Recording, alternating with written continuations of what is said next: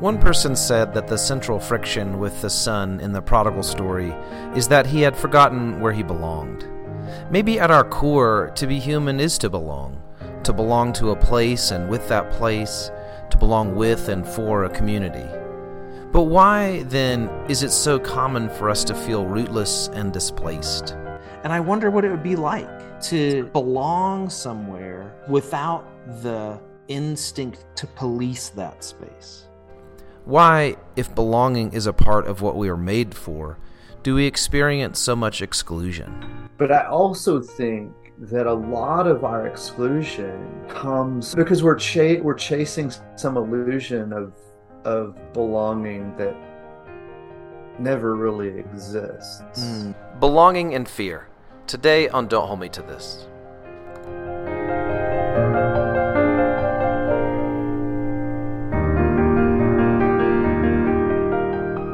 I wonder if there's something about belonging that somehow has like baked into it. Um the its own opposite. Uh in order for me to feel like i belong i have to whatever group i want to know that i belong to i have to know that somebody else doesn't belong. If i belong but everybody else belongs then it then there's nothing special about belonging or at least that's what i tell myself. But if i belong to this group if i'm on the inside of this circle you know i'm a i'm a, a person that belongs to this club or i'm a person that's achieved a certain amount of wealth or i'm a person who who you know gets to wear this certain um uh type of brand of clothing or whatever. It's not special unless other people don't get that.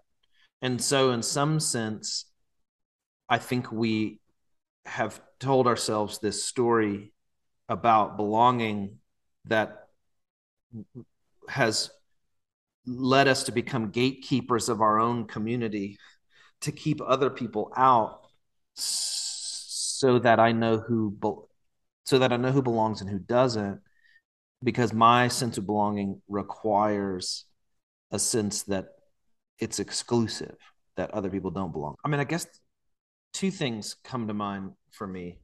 I I guess first I wonder if that's true. Is that in some way functioning as a um as an instinct within my own self or within the sort of broader concept of belonging um such that I'm led to be a gatekeeper of my own community. That the, the baked into my definition of belonging is this sort of standing at the boundary and making sure people who who are not like me don't get in. Um, and um, and in some sense that that makes like that makes logical sense to me. Belonging without exclusivity maybe loses some of its some of its definition. And if that's true, is there another way to think about belonging that that that doesn't carry around its opposite, that isn't uh, definitionally exclusionary? So a, a kind of belonging that says, you know, belonging is special and desirable, and it's what we need, and everybody can have it. And maybe in some ways, everybody already has it. Yeah. Yeah. I I don't I don't know. Uh, I don't know about the I don't know about a sense of belonging without also a sense of something of a of of exclusion. Maybe the ex, maybe there's a there's a way uh, that it doesn't have to be uh, an exclusion that's also a resistance to others being welcomed, right? Mm-hmm. Mm-hmm. To still um, inviting belonging. I think I my my brain is is is spinning around uh, Miroslav Volf's mm-hmm. you know whole picture of exclusion and embrace. There's an exclusion that is harmful because it others the it others, um, and um, and seeks to in some ways destroy but in its othering Uh-huh. um but there's also a, a belonging that destroys because then it subsumes and and devours Yeah. it loses it loses boundary right it loses um you know so like if we talk about this in religious circles like i think one of the most disrespectful things that you could possibly say is that you know christians muslims jews you know religions these different they all basically believe the same thing Right. but it, it would it, it's not really kind of me to to look at a, a muslim friend and say well you basically believe what i do because that's not actually what he would say or she would Yeah. Um and so there's there's there's so there's something to that boundary that that needs to be honored and and the difference that needs to be honored but without a without a destructive kind of exclusion Yeah. um and othering Yeah. and a seek to either subsume them under you know all one thing and say you, you really you you really don't have anything to offer that that everybody else isn't already offering too Mm-hmm. um you know and that, and so in interpersonal relationships that's you know that's that's a kind of emotional enmeshment that that dehumanizes the, the person Right. and in terms of groups and belonging it, it's it, it, it's it's a similar kind of uh dehumanizing of their their value and and their difference. Their Yeah. and and and learning how to value that difference. Um and so you know Volf obviously talks about this in terms of embrace that there's embrace there's these two two distinct things and an embrace is a way of opening yourself up to to bring the other into an embrace Right, but also to allow them to remain another. Yeah, um the embrace has to end um and when when it ends that that person that individual or that group uh, remains um so i don't know I, that that's where my mind is going as i think about this the the, the possibility of of of, of belonging without some some kind of boundary Mhm. or identity around which you belong Yeah. um and i don't know how i don't know how that that dynamic is i don't know how that's a un, i don't know how it's avoidable or even if it's desirable Yeah. at least in a, a world where um you know we're going to have to live with difference there's there's no um uh, and I, I don't know that that's wrong. I think that there's a beauty in in the difference right? Mm-hmm. let's right the the difference between uni, uni, unanimity and um unity. You know we we can we can work to we can operate together without being singular in in the way we think about everything. Yeah. And so that kind of difference Im- immediately creates some kind of boundary right it a, a boundary of at least difference Mm-hmm. um uh, i think Yeah, yeah, yeah. A, a, a- boundary of my personhood. Um, in, in order to not make the mistake of a kind of devouring embrace, I have to maintain at least the boundary of who I am. uh, Um, in fact, what's interesting is uh, Mattias Desmet, who's um, uh, he's written a lot um, recently on what he has called mass formation, which is I recognize a volatile term in our political moment, but I think it's a really important way of describing. Um, he talks about the the way a kind of uh, authoritarianism works, and he was he makes this distinction between um, relationships between individuals where these people belong to and with each other and relationship between the individual and the, what he calls the collective the thing to which you belong which is a kind of set of ideas in, in his description.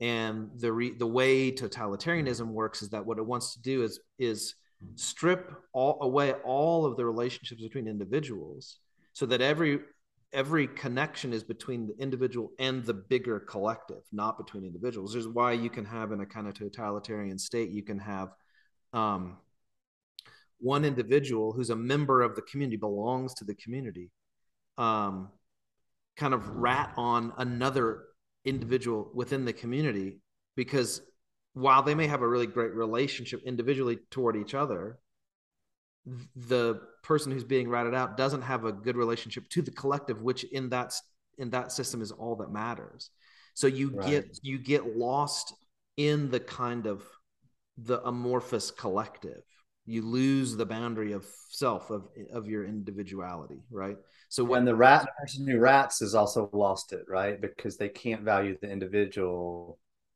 their their relationship with their individual never would trump um the way they value the the collect their identity in relationship to the the collective. That's right. In fact, this well, gives an example. Do, right? It's yeah, yeah, exactly right. This is yeah, that's the sort of locus classicus of the idea of mass formation as a cult. As a, whole bunch of people that would believing something they would never all individually believe on their own, right? There's something really powerful about the about the collective that um, that forms the individuals into something that they otherwise wouldn't have become. Mm-hmm. Uh, and in this sense, it's a it's a um, it's a set of ideas that are clearly destructive, um, or at least clear to the outsiders that are they are destructive. Um, but what's interesting is that all of that turns on this deep seated intuitive desire to belong to something. Yeah, for sure. So the belonging is sort of fundamental, even before the ideas or the system or the collective to which you belong. The the the the desire to know this is where I go. These are my people. This is my community. Um, this is where I uh, have some fit. That's even more fundamental than that. And I wonder if that for me brings up a um a, a kind of way forward in the in the conundrum about like belonging and uh, a kind of exclusivity is to think about it in terms of a uh, rather than of belonging to think about it as um, in terms of belongings not the things i own but mm-hmm. um, it's but, not a fixed it's not a fixed reality it's a it changes over t- it, well yeah t- in two ways it changes over time uh, because i change over time and the nature of my belonging is always going to be related to my sense of self but it also changes in terms like relationally in terms of spaces so mm-hmm. like um i belong to my house church right mm-hmm. um I also belong to my neighborhood, which is in a different city. Um, those are both real and meaningful and formative, um, but there's not any overlap. Those are two uh, separate circles. Um, and yet they're both equally meaningful in terms of um, in terms of my sense and desire for belonging and then i so then i think underneath all of that and maybe this is the way that belonging can work in a way that's not exclusionary on top of which we then build these smaller belongings that are by definition necessarily boundaried is the the most fundamental belonging is that we all belong to the same human family all humans are, by virtue of being human, a part of the human family. Mm-hmm. Um, and we belong to that. And, and, in, and at that level, belong to each other. And I mm-hmm. use the language of family rather than like we belong to the human species because I, I think there is something like uh, there's something m- moral and uh, imagination shaping about considering oneself a, a family member to every other human being. It's like uh, there's a, there's like some upsides to that. It's like uh, the way you'd think about uh, a really good relationship between two brothers. Like that's what we want. Mm-hmm. That's the sort of belonging that we, I think, long for. That kind of deep knowing, have a, a long history of of experiences with each other. We've got our own inside jokes and our own way of talking about things, our own sort of dialect. But I think the downsides, or the come at it from a negative perspective, is like we all know that like the cliche of the drunk uncle who comes to every Thanksgiving uh, get together, though we we keep explicitly not inviting him. He just keeps showing up because because he's family, and we let him in because he's family. Um, uh, he belongs at a more fundamental level than the expression of his behaviors, right? And I think one of the major challenges, and the reason why I'm thinking about this right now, one of the major challenges I think that we're experiencing on a cultural level is a kind of preference for belonging along the pathway of very well defined, explicit, and niche beliefs. And that's where we're locating all of our belonging right now. Yeah. Um, it, what, what do you? and that's never shifting that's never shifting uh standard right right uh, yeah you know yeah like you can think about eh, think about every group as a kind of uh, a circle where there's different closenesses to the center mm-hmm. and and what's happening now is every circle of these niche beliefs is shrinking so at some point you're on the edge of a of a group that five years ago you were solidly a part of because you believed in a certain set of political conclusions or whatever. You're right. now no longer a part of that uh, because the when you have belonging based on adherence to a set of niche beliefs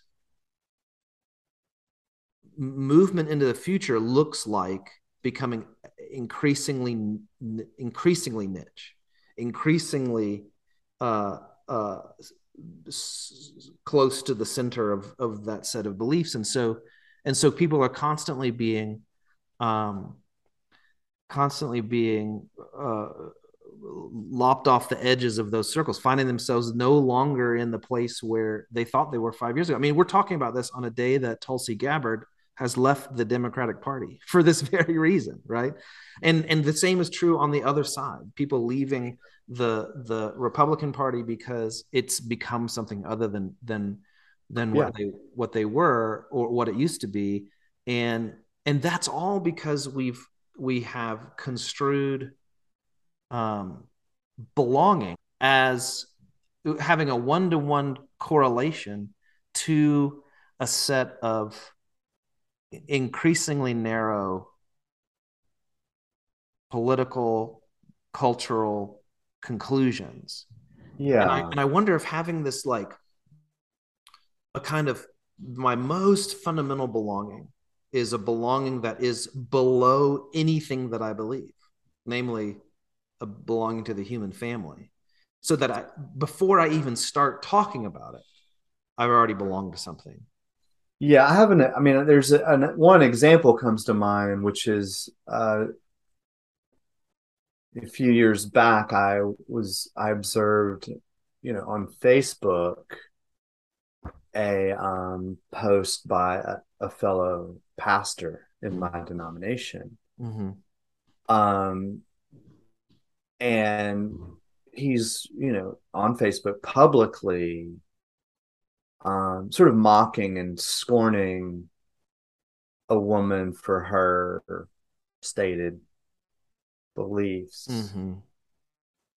Um, and whether I agreed with her beliefs or not, it really isn't the issue. But I reached out to him and said, Hey, uh, and I think I'm pretty sure I did this privately because I tend not to um, try to correct people on their own fora.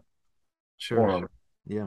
Um, let them, you know, do whatever it is they do. But um, it, it was just like, hey, we should be. I don't don't you think, you know, for the sake of the gospel, we should be kinder and not mocking of this sister. Mm-hmm. Um, and I called her a sister. Um, Yeah. and I had nothing to do with whether I thought she was a Christian. Right. But his retort, his response was a vehement, she absolutely was not a Christian and therefore deserves no, you know, Yeah. no kindness. I was like, Yeah.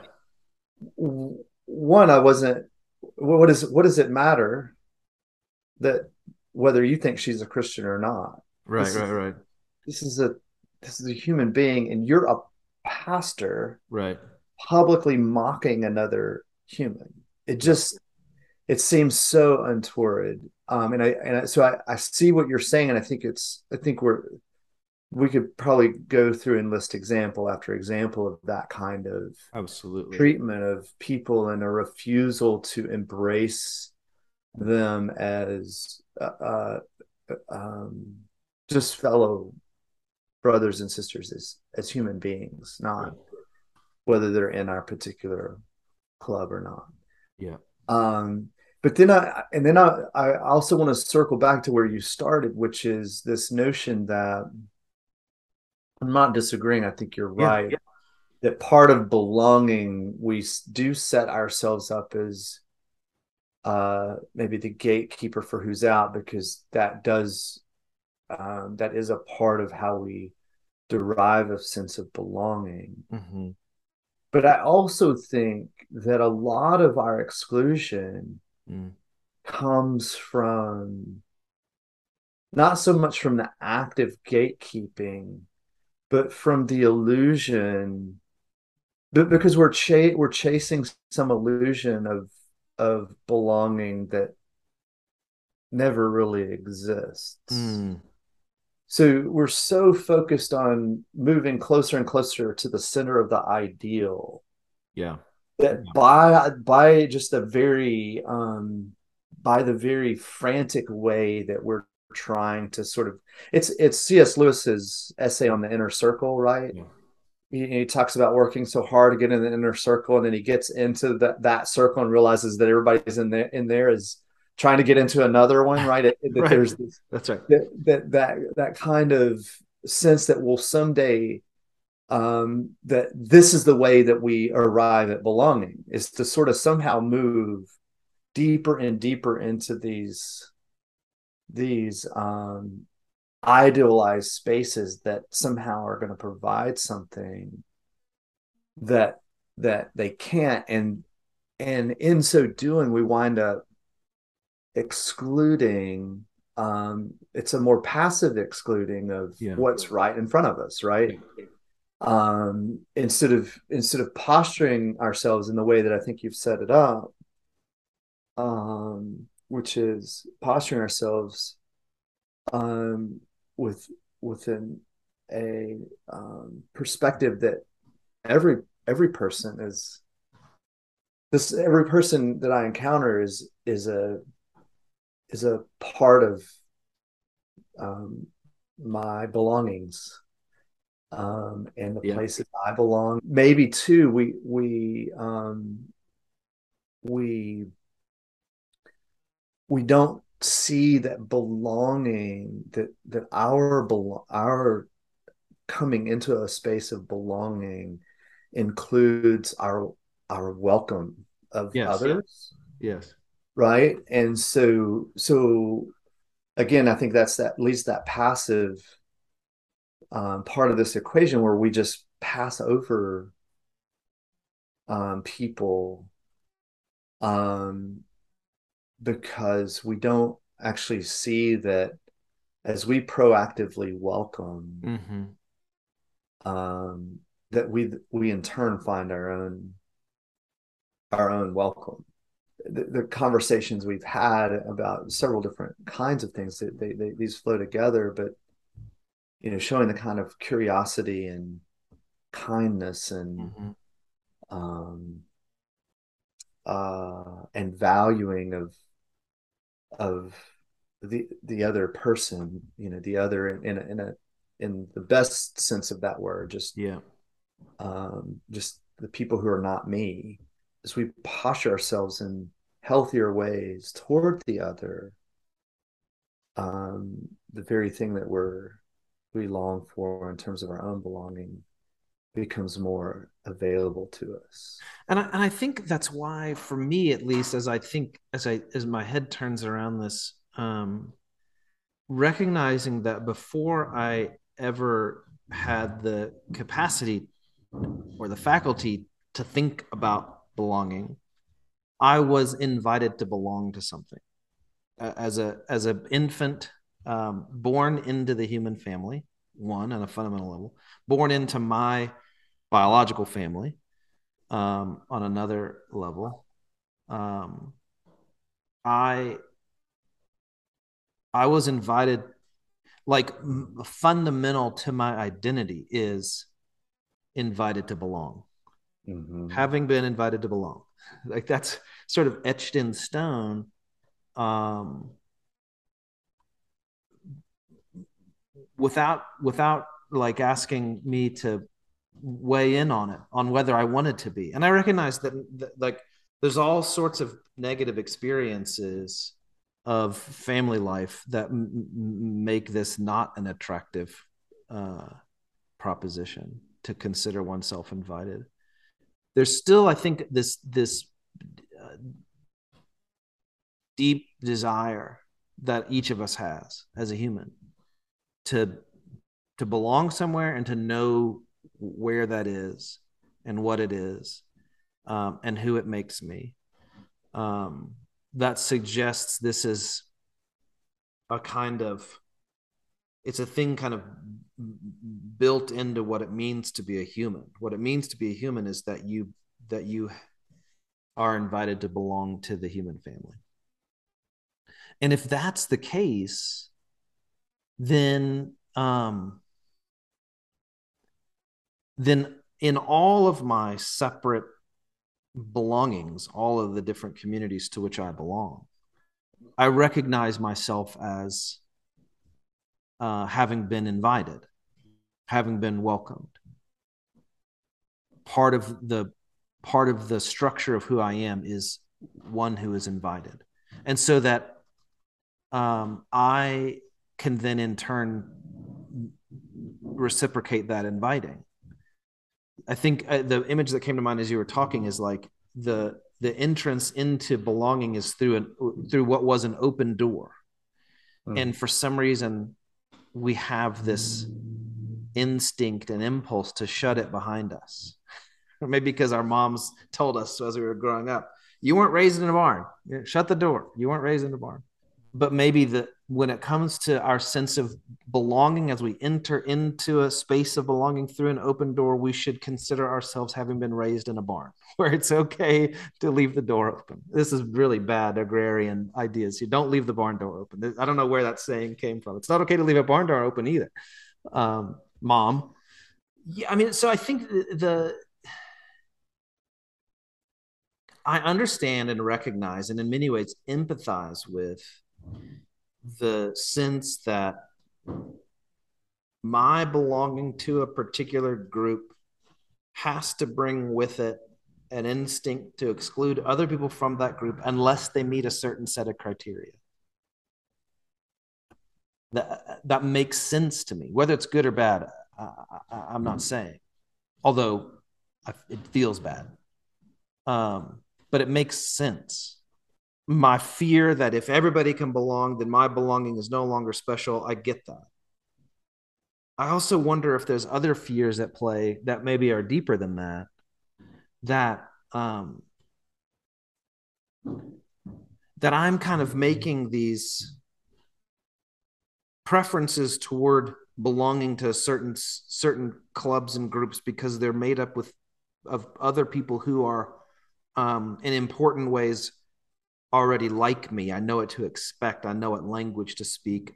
I, I know that I can fit in because I know how to move in these spaces because they're the membership in this space is controlled to a certain set of people that are already like me. And, and the fear is that if we, in, if other people can belong, then the character and the nature of this space changes and i don't know how to do that. I don't know how to be in that space. Um, and i wonder what it would be like to belong somewhere without adopting the instinct to police that space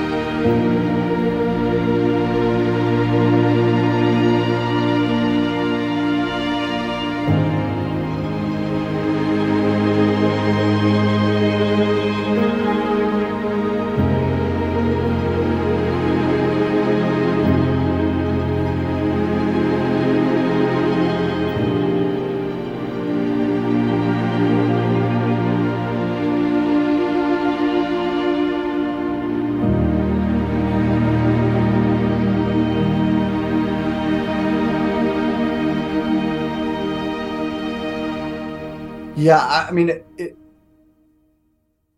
when you when you say it that way, it feels like idealism, mm-hmm. right? Sure. So, and, and I don't mean it in a that, that that's necessarily bad. I just mean that it's it's um I lay that over I lay the Christian story over that and it's like okay but we we're outside the garden. Uh-huh.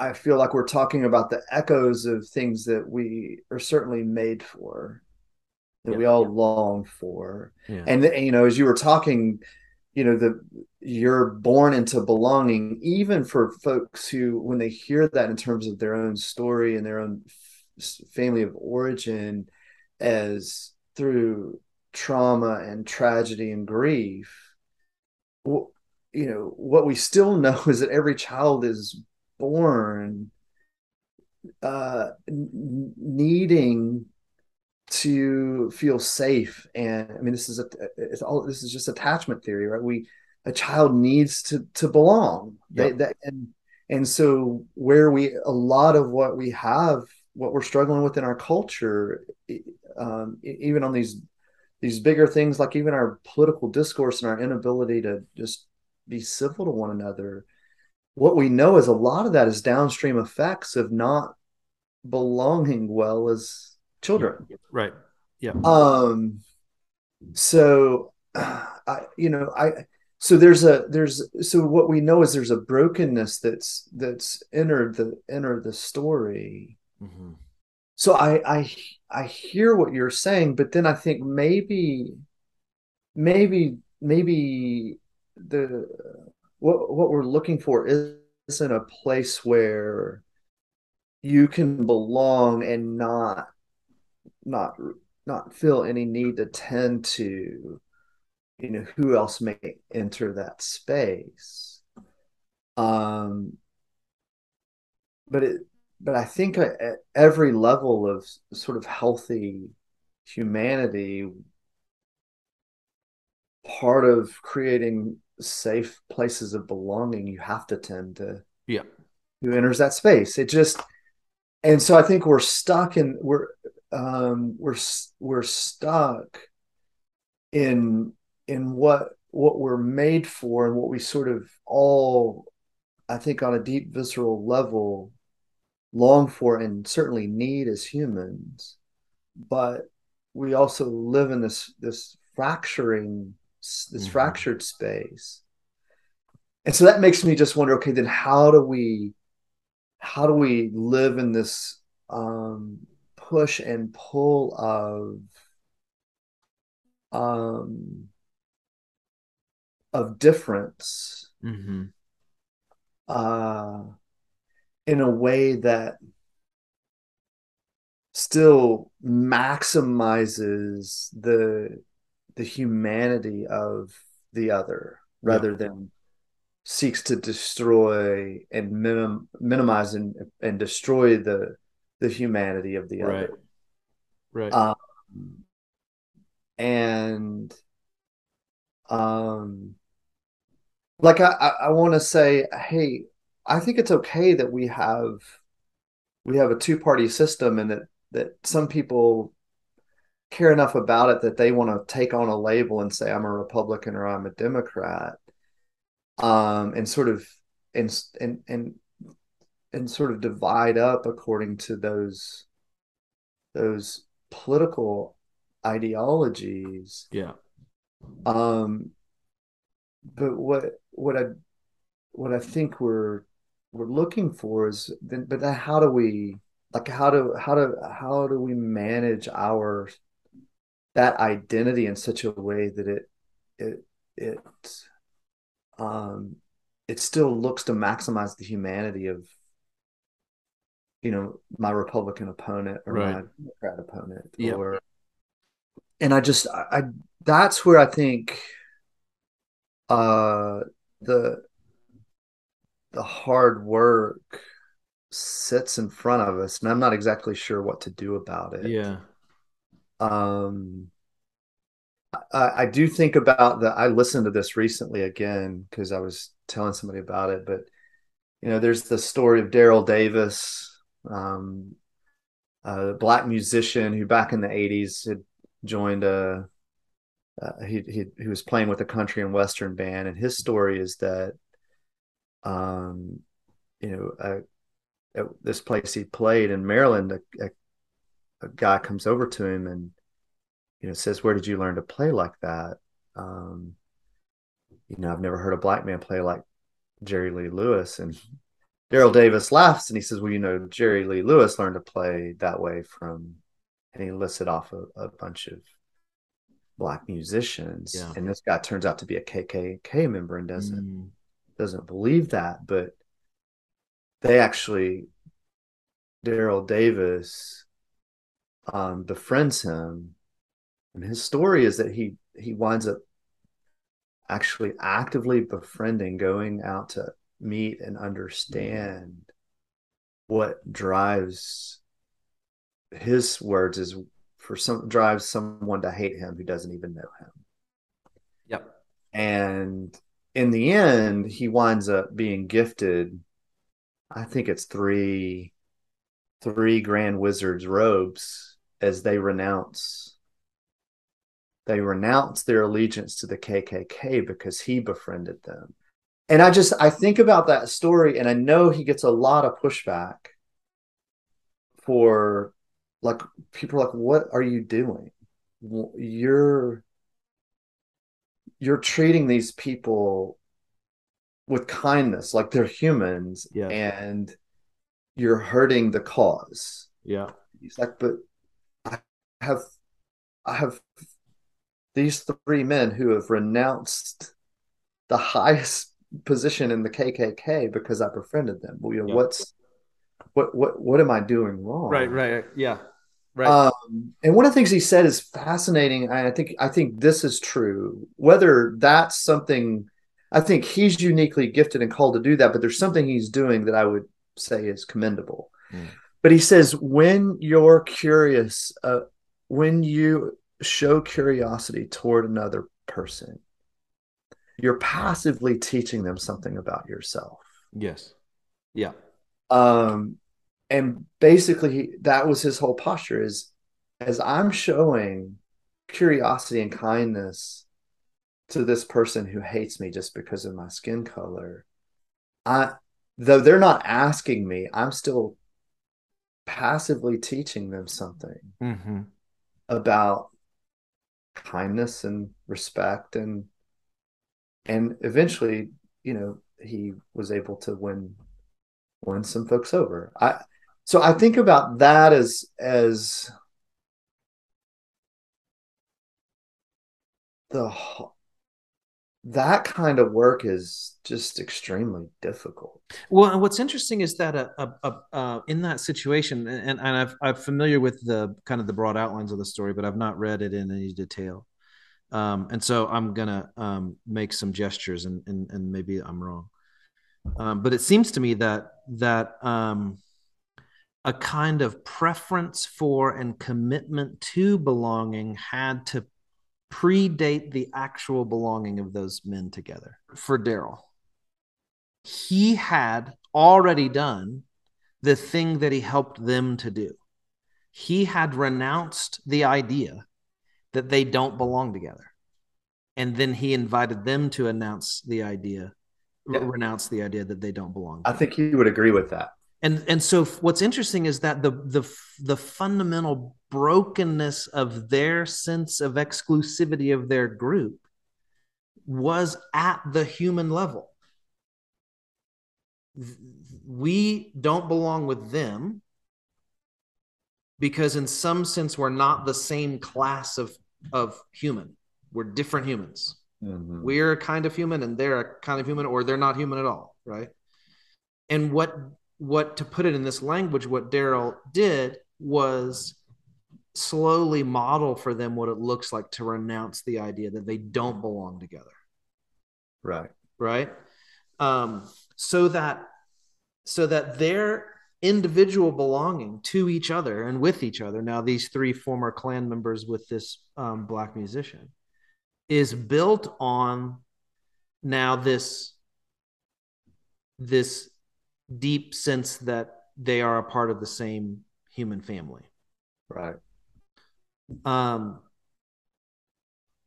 and it's now grown up into actualized belonging together and i wonder like that one of the challenges with our, our, kind of political discourse is um when we when we name ourselves one of those things in our current cultural moment our current cultural and political moment. Uh, i'm a democrat i'm a libertarian i'm a republican or whatever. Um we have in some sense lost the idea that that those conclusions are built on top of something else. So that the only thing about me is that i'm a democrat. The only thing about me is that i'm a Republican. there's nothing underneath it mm-hmm. so i can't have anything in common with those people over there in that circle because they have a circle drawn around themselves and i have a circle drawn around me and my group and there's nothing underneath that. that's all there is to say so that if you don't agree with me in this way, you are a threat to democracy. This is the language we've begun to use, right? Um, it's religious language. You have, you have attacked the temple of democracy. Right. Um, we've we've theologized the whole process For instead sure. of instead of saying no, I'm a I'm a Democrat or a Libertarian or a Republican or Green or whatever all the other options are because here's a certain set of things that I think about our moral imagination and our social commitments and our commitments to the environment. And I recognize that we disagree on a certain set of things. But in some way, I have tuned myself to at least be able to understand your conclusions and to see how you got there. Mm-hmm uh, even if I still end up disagreeing. And I can do that because it's the the bottom of those parties, the bottom of my self identity is not a tight circle around Republican or Democrat or Libertarian or or pick anything. I like this kind of music and you don't, right? But the right, right. but the bottom of the of the circle is open to a foundation of shared common humanity even though we might have zero overlap in terms of our cultural and political conclusions maybe there's zero overlap. We are both still in this shared circle. This is what makes possible a relationship between three former Klan grand wizards and a black musician in the same way that it makes possible or in similar ways that it makes possible relationships between people who have less volatile political disagreements. And i and i think we are we are i i feel that at least in the kind of um, the most publicized discourse that I see on on mm-hmm. screens, which is maybe the least important. I want to grant that. um, it feels like we're losing that. We're we're we're we're willingly or un, unknowingly walking away from this shared fundamental unity that I think we all still have and we all still really long for, um, but we don't know how to we don't know how to talk about it. Mm-hmm. We, we don't know that we're allowed to talk about it. Maybe that's a, a important piece. Um, we don't have the imagination for the way in which it shapes us as well as as you said to your friend on Facebook as genuine members of the same family as brothers and sisters at the core fundamental level yeah and i think yeah yeah and i, I was going to say i think maybe maybe at least in part certainly in part i think i can say it yeah that way it it is because a lot of that discourse is either observed or participated in through screens. Yeah, yeah, that's right. Like this one. Right. yeah. um yeah, but there there's um yeah, but there's right uh there's a I think there's something to that. Um and then I think I want to also uh, just at least it, it makes me wonder. Uh, I, I think that the the ability to do that well, like the ability to imagine at least why somebody uh, thinks the way they do and has come to the conclusions they have, and not just go, well, that conclusion's wrong, you're out you know.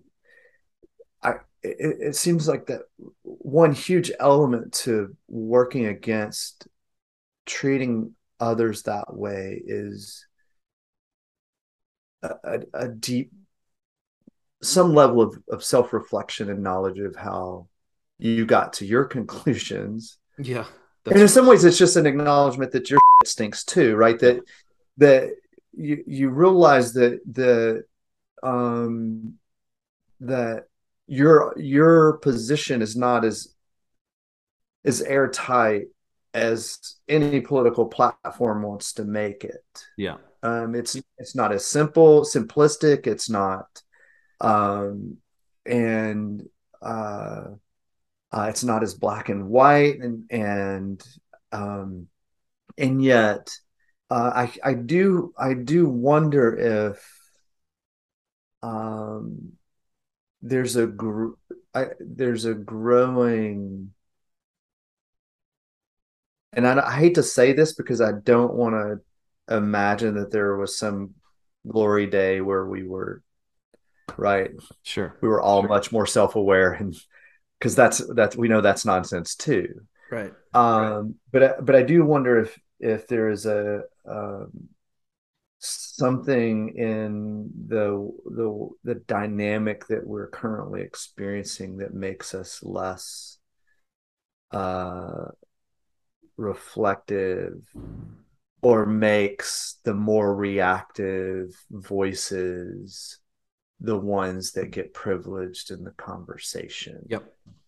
Um and um so again, I think there's there's there's there's difficult work to be done here, but um, in order for me to um, for me to safely and healthily open myself up to a, an other. Um, there has to be some real healthy self knowledge yeah. Yeah, yeah, that's right. Um, and I wonder if we've we've um, I don't know what the right word is if our self knowledge has been truncated or or um, you know the, some sense of the urgency of the moment has left us thinking we don't need you know that's we don't have time for that right we've got to we've got to I know in political discourse, it's like we got to win this election, right? Vote or die. I made that joke, but it's like we've we've made these things so urgent in life and death that we don't we don't ha- we don't even take the time to to tend to mm-hmm. um what you know our own house. Um, and I, I don't think we make for good friends when we're when we don't we haven't tended well to our own health and and so I, it seems like in in this this sense of belonging some of some of what what's uh, what's been lost or what what what works against us is that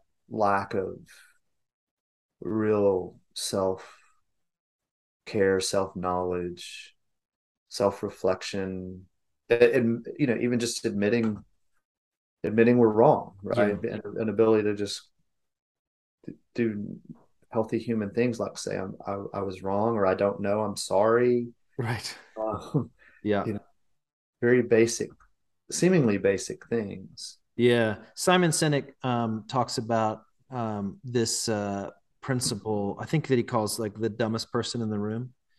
That curiosity starts with agreeing to be the dumbest person in the room. Um, that i i come into a space that's sort of charged with possibility both good and bad. This could go either way.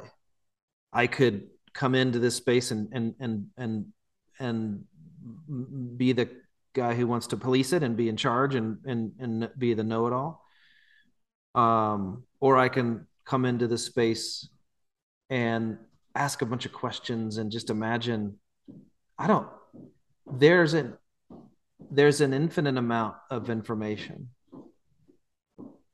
um, to be known here and relationship to be experienced more than what I already know and what I've already experienced. Mm-hmm. That's always true.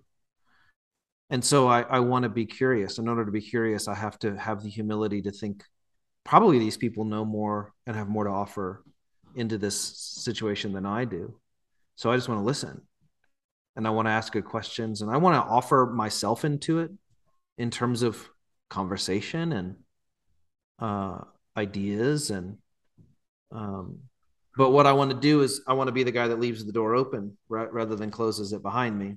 Mm. So I kind of want to be the the the I want to have a, a pre-commitment to that. And that's part of that that self-awareness.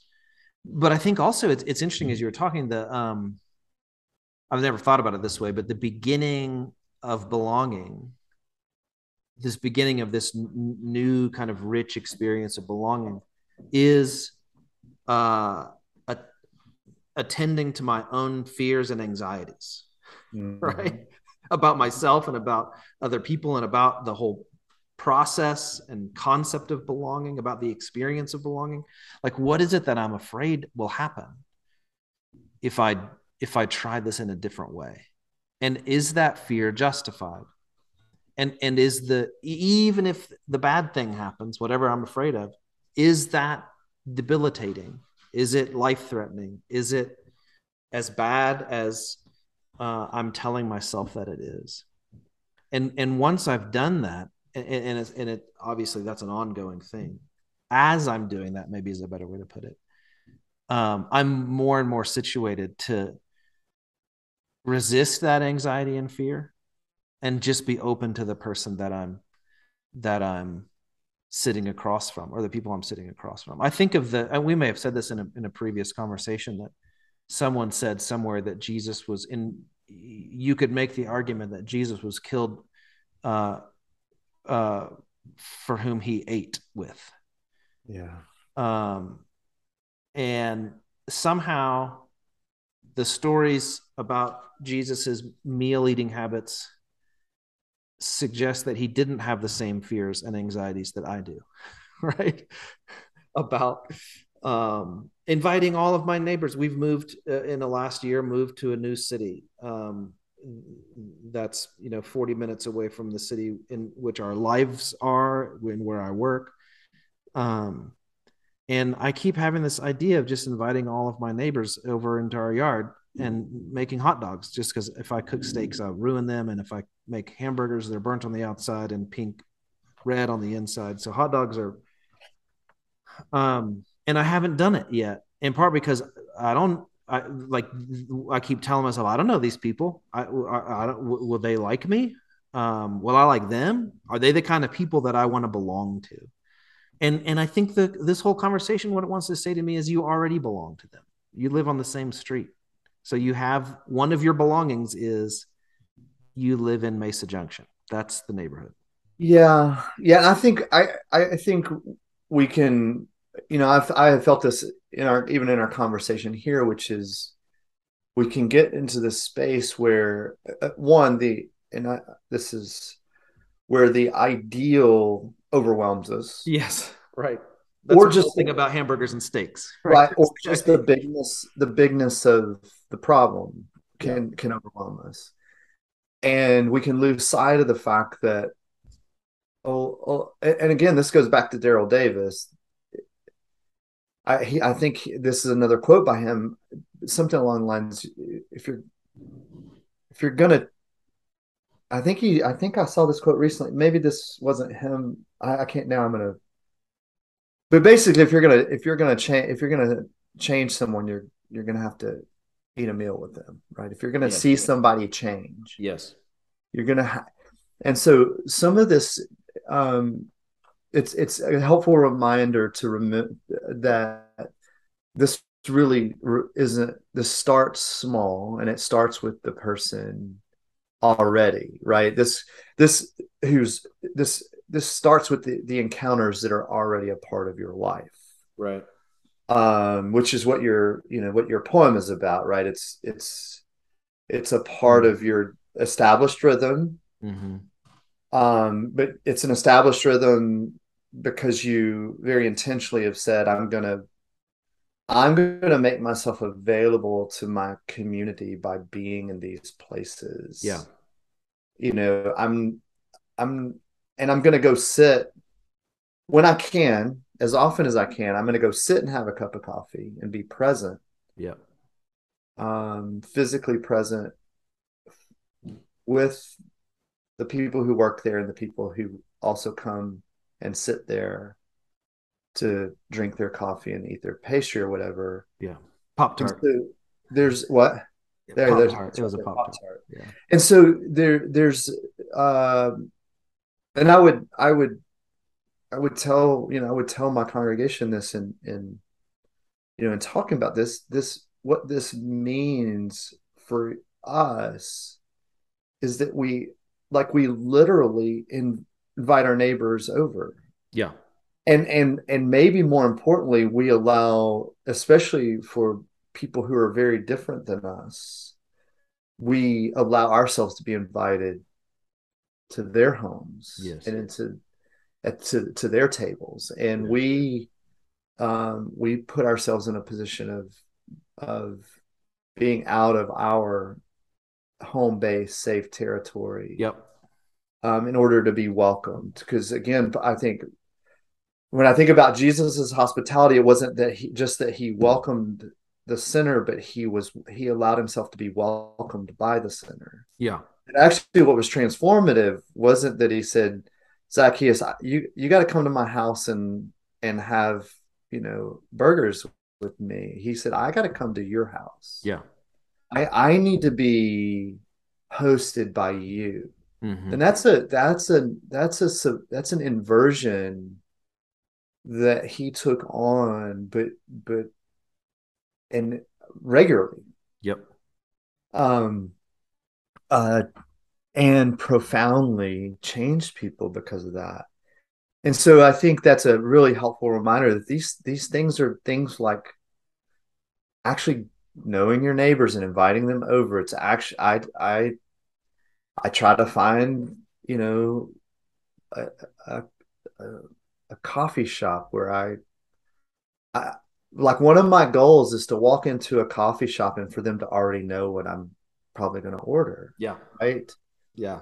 Um, and and so I think th- that's that's really important, and I think it this is a I, surely a conversation, a, a different another conversation, but some of what we're dealing with in this sense of this desire for belonging, but struggle to find it is uh, not simply psychological and relational. It is it is cultural. It is our built environment, um, yes. and and the and a lot of the ideals that went into how we built our our neighborhoods and our cities. Yeah, and, yeah, yeah, yeah. Um, and so we're working against a lot of there's a lot of resistance in our culture to the kind of belonging that you're you're talking about. Um, Walter Brueggemann, I, I went found this quote as back when you were talking early on. He says the he says the deepest human need and society's greatest failure is in its ability to provide for rootedness, mm-hmm. not not meaning. So he says our our deepest problem is rootlessness, not meaninglessness. Yes, and um, and I think what we're seeing, so again, downstream, uh, in our political discourse, is just symptomatic of of that. That's at least what we're saying here in this conversation is that those those are symptoms of of a deep rootlessness and then a false kind of belonging that we're constructing. What Taiye Selasi has suggested in her TED talk is rather than asking where somebody is from, um, she says, I, I want to ask people, where are they local? Where are you local? uh, because that there's there's this really wonderful relationship between uh, who I am and where I live, and that relationship is is is a two way street. I form the place that I live in by my contributions or lack of contributions to it, and that's that's the people that are there and the shape of the space and whether or not there are bike lanes and whether those bike lanes get used and um, I form the place I live in and it forms me. I am who I am in large part because of where I'm local. And I think what's one of the burdens that I think we're we're dealing with is that we have been told and for good reason that we ought to consider ourselves citizens of the world. Sure. We are global citizens. Yes and and and we are in large part powerless i don't say that to to communicate some sort of hopelessness but we are in large part powerless to make global changes um, only one of the citizens of the united states can be the president at a time and that means all the rest of us won't for that four years and likely won't for all of our lives. Only one person can be the mayor of your town or the governor of your state at a time. And and the and 99.9% of us won't be that. But that doesn't mean that we're we're powerless to make a difference. It just means that that the change that we can affect in terms of a kind of sense of belonging in the fabric of our space is local. It's all local. It's that's where we live. That's where we can do our thing. Even if we were to fly to somewhere else we're not global. Now we're there. We're just in a different locale. We're never we're never global we can't we can't be on the globe all over the globe. We can only be in one locale at a time and that's where we live our lives and that's where we do our thing. And i think that's that for me is like this i'm trying to think of a, a, way to say this in a way that doesn't sound uncaring. I don't that's not my intention. That's not the way that i mean it. But i i think what's happening right now in ukraine for example is really important. And what am i going to do about it? Well i'm going to vote and i'm going to have beers with my neighbors